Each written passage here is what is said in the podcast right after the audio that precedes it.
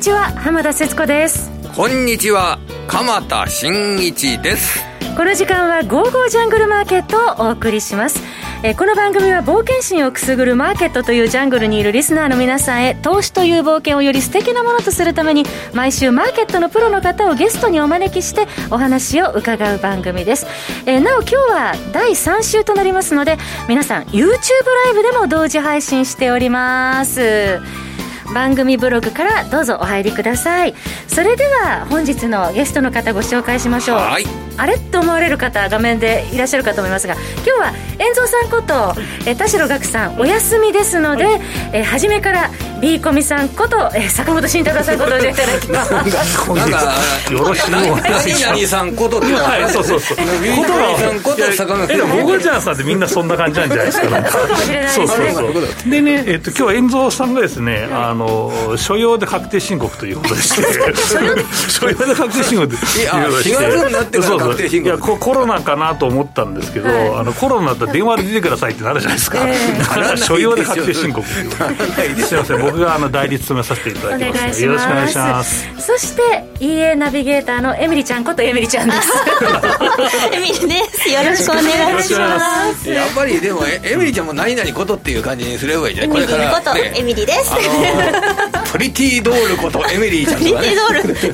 ル。こう恥ずかしい。いろいろねつけるといいかもしれない。昔のアイドルのキャッチフレーズみたいな感じになってきましたけどもね、はい。えー、今日は4人で、えー、初めからお送りしたいと思いますのでどうぞ最後までお付き合いください、はい、えー、それでは早速進めてまいりましょう。この番組は投資家の英知を全ての人に投資コンテンツ e コマースを運営する「ゴゴジャン」の提供でお送りします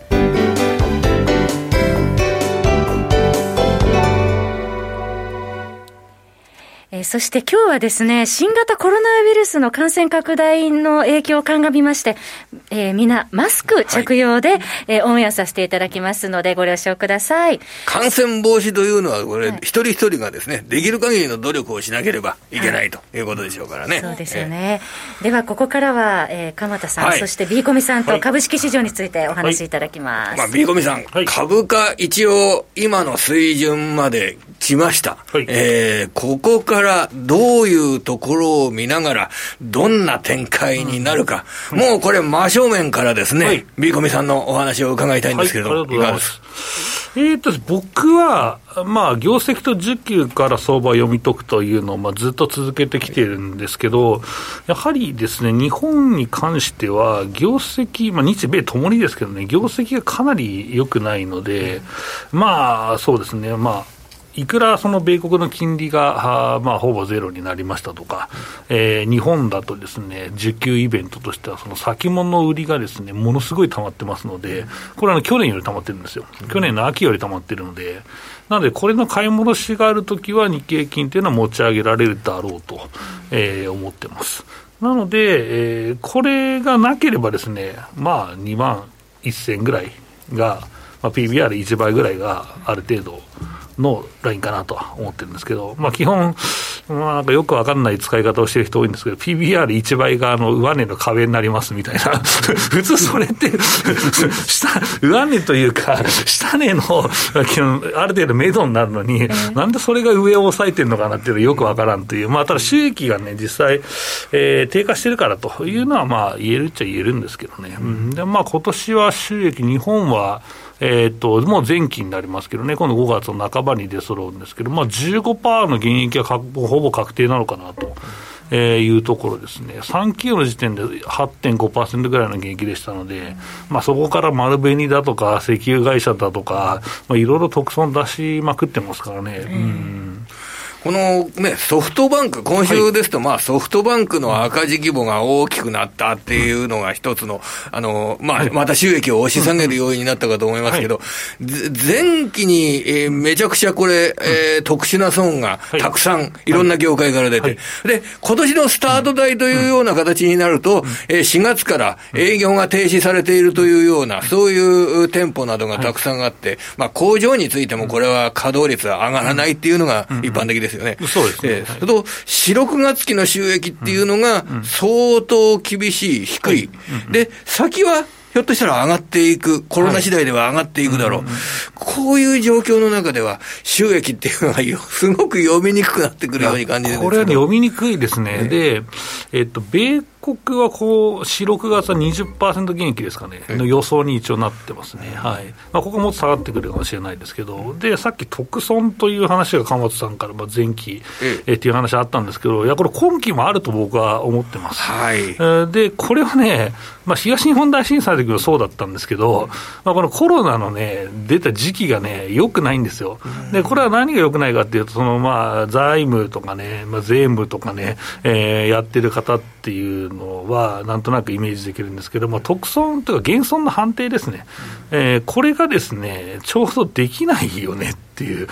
だから、多分今から減損の判定するのも、そのまあ、自分たちある程度、まあえー、身つ持って、で、それで会計士とどうするっていうのもあるし、まあ、そういう折衝が現状も寸断されてできないような状況にもあるし、あと海外の子会社、まあ、大会社は海外の子会社たくさん持ってるんですけど、この海外の子会社のそのデータ、決算を集計したいのデータが上がってこないよという状況にもなってたりして、かなりこのですね、まあ、財務の方はですね、困ってるという。まあ、なので、えー、決算発表を遅らせますっていうのがまああるんですけど、で、それとその、そこで一番懸念は何かというと、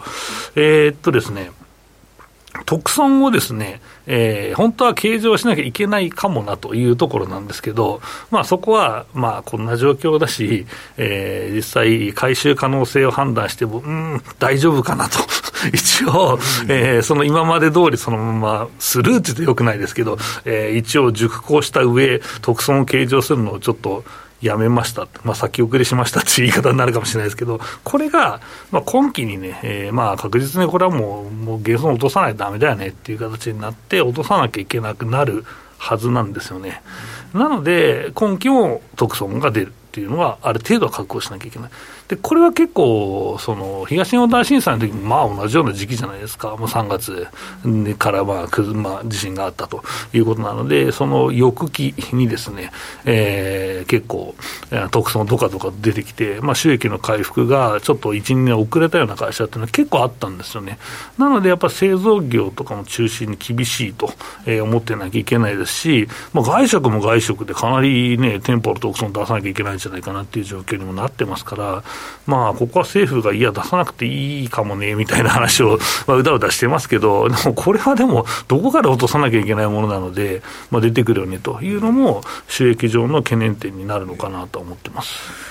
そういう状況の中で、こうで投資何かの個別企業に、えー、企業を選んで投資しようっていうふうな、あの、気持ちを持つとするじゃないですか、投資家の皆さんが。うん、その時には、えー、最低限どんなことに注意した方がいいですかね、投資する対象を選ぶ場合。ね、はい。えー、っと、まあ、多分いろんな銘柄、まあ、セクここの話、ここで話すセクターがどことかね、個別株どれだって話になるんですけど、まあ、それは結局置いといて、自分がまあこの銘柄を買うぞとなった場合、いや、もしこれでね、この前の安値まで来たらいくらやられるのかなといういうのをイメージして買わないと耐えれないですよね。怖いよね。で、結局買って、えー、で、それで上がってくださいってずっとお祈りしてたらですね、下がってきてですね、で、どこ、どこまで下がるか分かんなくなっちゃって、含み損増えてきて、で、大体多分、ラジオ日経の方は結構中上級者多いから、あんまり質問ないかもしれないですけど、多い質問は、2万底ってあるんですかっていう質問がですね、多いわけですね、これね。あの、暴落する前はですね、いつ暴落来るんですかっていうのは僕この仕事して一番多い質問だったんですけど、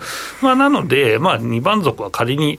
来るんですかじゃなくて、着いた時に自分の買ったポジションをどのぐらい損するのかなと、それを自分は耐えれるのかどうなのかというのを考えて、ある程度最悪なシナリオを持ちつつですね、えー、投資しないですね、これ、身が持たないですね、メンタル持たないですよ、皆さんっていうところですかね、はい、もうそれが、まあ、帰りの話であっても、下がった時に、自分はその後に戦い続けることができるのかどうか、えー、ここを考慮するっていうことが、今、こういう時期には必要要になってくるですかね。そうですね、はい、そこの部分がないと、多分闇鍋を真っ暗なところで食べてるっていう状況だと思うので、ある程度ですね、えー、この闇鍋は食べれるものが入ってるかなというのを想像しながら食べましょうという話です、はい、シナリオをしっかり想定しておきたいですよね。えー、また後ほど、ビーコミさんにはお話伺いますけれども、お願いします。お願いします。ここからは、エミリちゃん。ご登場です。よろしくお願いします。お願いいたします。えー、自動売買 EA 特集です。はい。今日はどんなお話でしょうか？はい。えっ、ー、と、いつも、えっ、ー、と、EA ランキングをご紹介しているんですけども、はい、今回は株式会社ゴゴジャンのホームページにある投資ナビの情報をお伝えしたいと思います、はい、これからエミリちゃんがご紹介してくださるお話はですね番組ブログの今 YouTube 配信の画面がある下のところに資料として載っけておりますのでそこをクリックしてください、はい、ではエミリちゃんお願いします。はい、えー、ホームページのえー、投資ナビのところをクリックしていただくと、2020年4月、ゴーゴージャングルの長期間、長期間、えー、成績優秀で、えー、現在稼働率の高い EA 一覧という見出しがありまして、はい、でその下に1年以上のフォワードがある EA で稼働率の高い上位10本の EA が載っております。はい、えこれはあのお客様が EA を実際に購入されて、実際に現在運用中の EA の上位10本ということになります。長い間、えーはい、ご購読者の方に愛されてるという使われてるっていうことなんですかそうですね、実際に購入されてちゃんとこう動か動かして運用されてるっていうことですね、うん、はい、はい、あのここに一覧があるんですけれども、はい、えっと、例えば表の中の稼働率という項目があるんですけども、購入者の81位になっているところですね、ここここがあの89.04って書いてあるんですけども、これは運用中な方が買った中で89%の方が運用されているという意味になります、はい、今エミリちゃんご説明いただいている資料がですね番組ブログのところにも、はい、えクリックいただくとご覧いただけます。2ページ目です。はい。それではまず、えー、この表の第3位からご紹介していきたいと思います、はい、お願いします、はい、第第3位は B1 ドル円です、はい。えーと、こちら稼働率が66.19%、はい、収益率151.31%、うんえー、勝率75.55%最大ドローダウン13.79%となっております、うん、ここの表ですね、うん、えーと、こちらはサクソバンク証券 EA 性能比較コンテスト1位、うん、フォワード3年で収益率100%突破。安定的に利益を積み上げるシンプルロジックな EA となっております。こちら通貨ペアがドル円です、はい、取引スタイルがスキャルピングです最大ポジション数が3となっております。こちらの EA の特徴がドル円5分足専用のスキャルピング EA です。RSI とボリンジャーバンドを基本としたシンプルなロジックです。押し目買い、戻り売りを得意としています。難品マーチンゲール両立てはしません。東京、ロンドンの午前中とニューヨークのランチタイム直後の時間帯は、えー、不得意な値動きが多いためエントリーを控えています、うん、週末金曜に全ポジションクローズします、うん、えー、フォワードとの乖離が少ない設計となっています、はい、手堅くいくわけですね、はい、この計測開始日が2016年4月14日ってことは4年前にえー、計測が開始されて、はい、で取引回数なんかもすごく多いですね、1726回っていうふうに、ね、この10番の中だと一番多いという、すごく歴史のある、はい、実績のあるものっていうことで、B1 っていうんですね。以前もあのこの B1 シリーズあのご紹介したことがあることをよく記憶に残ってるんですけれども、はいあのこのミツバチのようにコツコツ働き、安定的に利益を積み上げるタイプの家となって、この B はミツバチの8の B なんですね、はい、それでミツバチマークなんだ、B コミさんの B じゃないわけですね。B1 ミツバチの B なんですね。E が2つついてる、はい。こちらお値段3万5000円となっております、はい、続きまして第2位です、はい、あがりさんハロンプレミアム版福利機能付きとなっております、はい、これも前以前紹介したことありますね多分。あの競馬のサンハロンを、うん、もじった名前となってるんですけども、はい、えーと、こちらが、えー、稼働率が72.39%、うん、収益率73.75%、うんえー、勝率93.51%最大ドローダウン12.8リスクリターン7.87、えプロフィットファクターが3.66となっております、えー、通貨ペアがドル円取引スタイルがスキャルピング最大ポジションが1です。でこのプレミア版なんですけども、えー、えっと、その前回ご紹介した、えっ、と、上がり3ハロンの機能をそのままに、えトレードでプラスに、プラスになった複利の運用ができるというのと、うん、あとトレーリングストップ機能を追加した商品となっております。うん、なので、価格変動に応じて、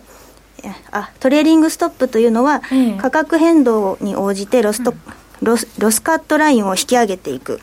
ので、損失を最小限に抑えつつ利益を伸ばせるということになります。はい、複利の運用ということなんで、うん、あのこうプラスになった分をまた運用に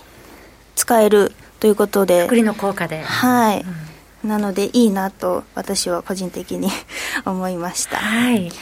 勝てば勝つほどロット数を上げていく仕組みとなっております。はいはい、これの特徴は93.51%って、勝率がこの10ケースの中だと結構高い上の方ですね。そうですね。93.51%、うん、はい。そうなんです。それで、えっと、お値段が3万5千円なんですけれども、はい、えー、前回の上がり3ハロンを購入された方に、特典で、うん、えー、特別価格の、えっ、と、優待版を提供中だそうです。優待版。はい。ちょっとお求めやすくなってるということですね。はいはい。続きまして、第1位です。はい。レガートドル円です。レガートドル円。はい。はい。これはどういう家なんでしょうか？とこちらは2019年ササクソバンクコンテスト特別受賞賞、うん、受賞、うん、特別賞受賞ですね。はい。はい。リスク、リスクリワード、ボラティリティ重視の最、最、最良に近いプライスアクションシステムです。はい。えー、こちら、えー、稼働率が89.04%、うん、収益率151.21勝率49.63、えー、最大ドローダウン14.98、うん、リスクリターン6.02プロフィットファクター1.39となっております、はい、えー、通貨ペアがドル円です、うん、取引スタイルがスキャルピングデイトレードです。最大ポジションが1となっております。えーと、この EA は4時間足と1時間足のローソク足の形をや流れを見て5分足でエントリーする EA となっております。ストップロスも低めに設定してあるみたいですね。そうですね、えー、ストップロスは30ピップスと低めに設定してあります、うん、はい。えーと、直近の相場の流れやボラティリティでロジックにて決済されます、はい、バックテストはスプレッド0.5ピップスでテストしてありますので、うん、スプレッドが低い口座でご利用ください、ということです、はい、こちらお値段2万1800円です。はいえー、資料はですね、番組ブログの、えー、今 YouTube の配信の下のところをクリックしていただくと、今エミリちゃんがご紹介いただいた EA の詳細が出てまいります。そして、ゴゴジャンの、えー、ところからも投資ナビプラスというところをクリックしていただくと、詳細出てまいりますね。はい。はい。ご覧ください。はい。詳しくはゴゴジャンの方をご覧ください。はい。エミリちゃんどうもありがとうございました。今日はね、エミリちゃん最後まで言ってくださる、ということです。それでは再び B コミさんにお話を伺います。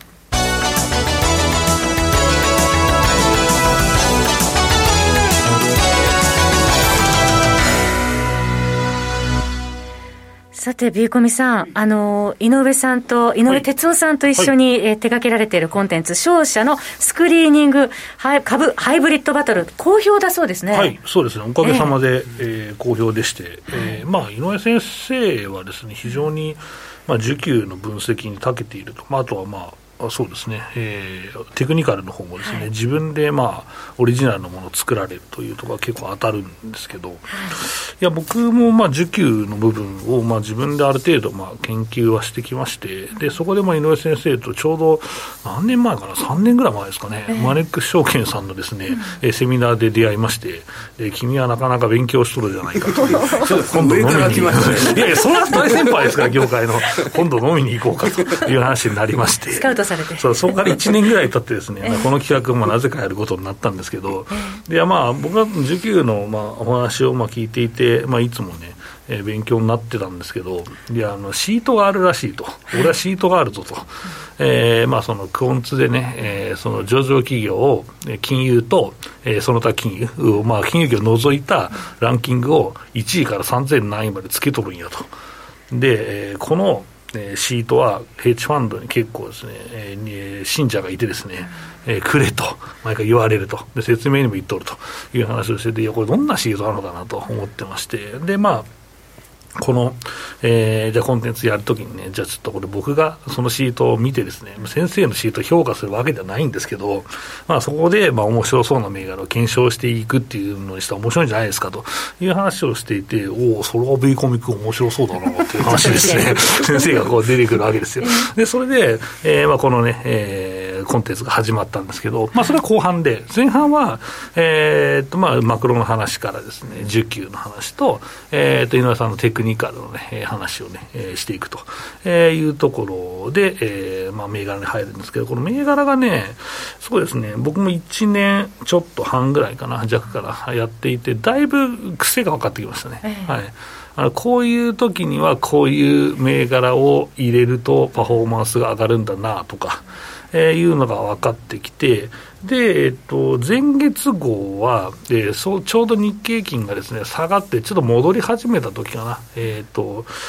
えー、ちょうど、えー、3月27日にね、えー、前月発売になったんですけど、今日ちょっとね、資料をご用意いただいているので、はい、そうですね、はい、1ページを、はい、お願いします。番組ブログの YouTube ね、あの見てご覧、はい、いただいている方は、資料も合わせてご覧いただければと思います。はい、えーと、こちらにですね、えーまあ、検証した銘柄がですね、えー、8つか9つあるんですけど、はい。えー、そのですね、銘柄がですね、結構ですね、まあ、リバウンドも指数はしちゃったんですね。はいで、ちょうどあれじゃないですか、この前高値って3月の末にかけて、うん、いや日銀の評価損がとりあえず まずいぞみたいな話があって、もうなぜかですね、買入額を倍増してですね、2000億買うぞって感じになって、いや、今はまた1200億に戻ってるんですけど、なぜかね、あそこでね、2000億買ってね、指数がぶち上がった時期なんですけど、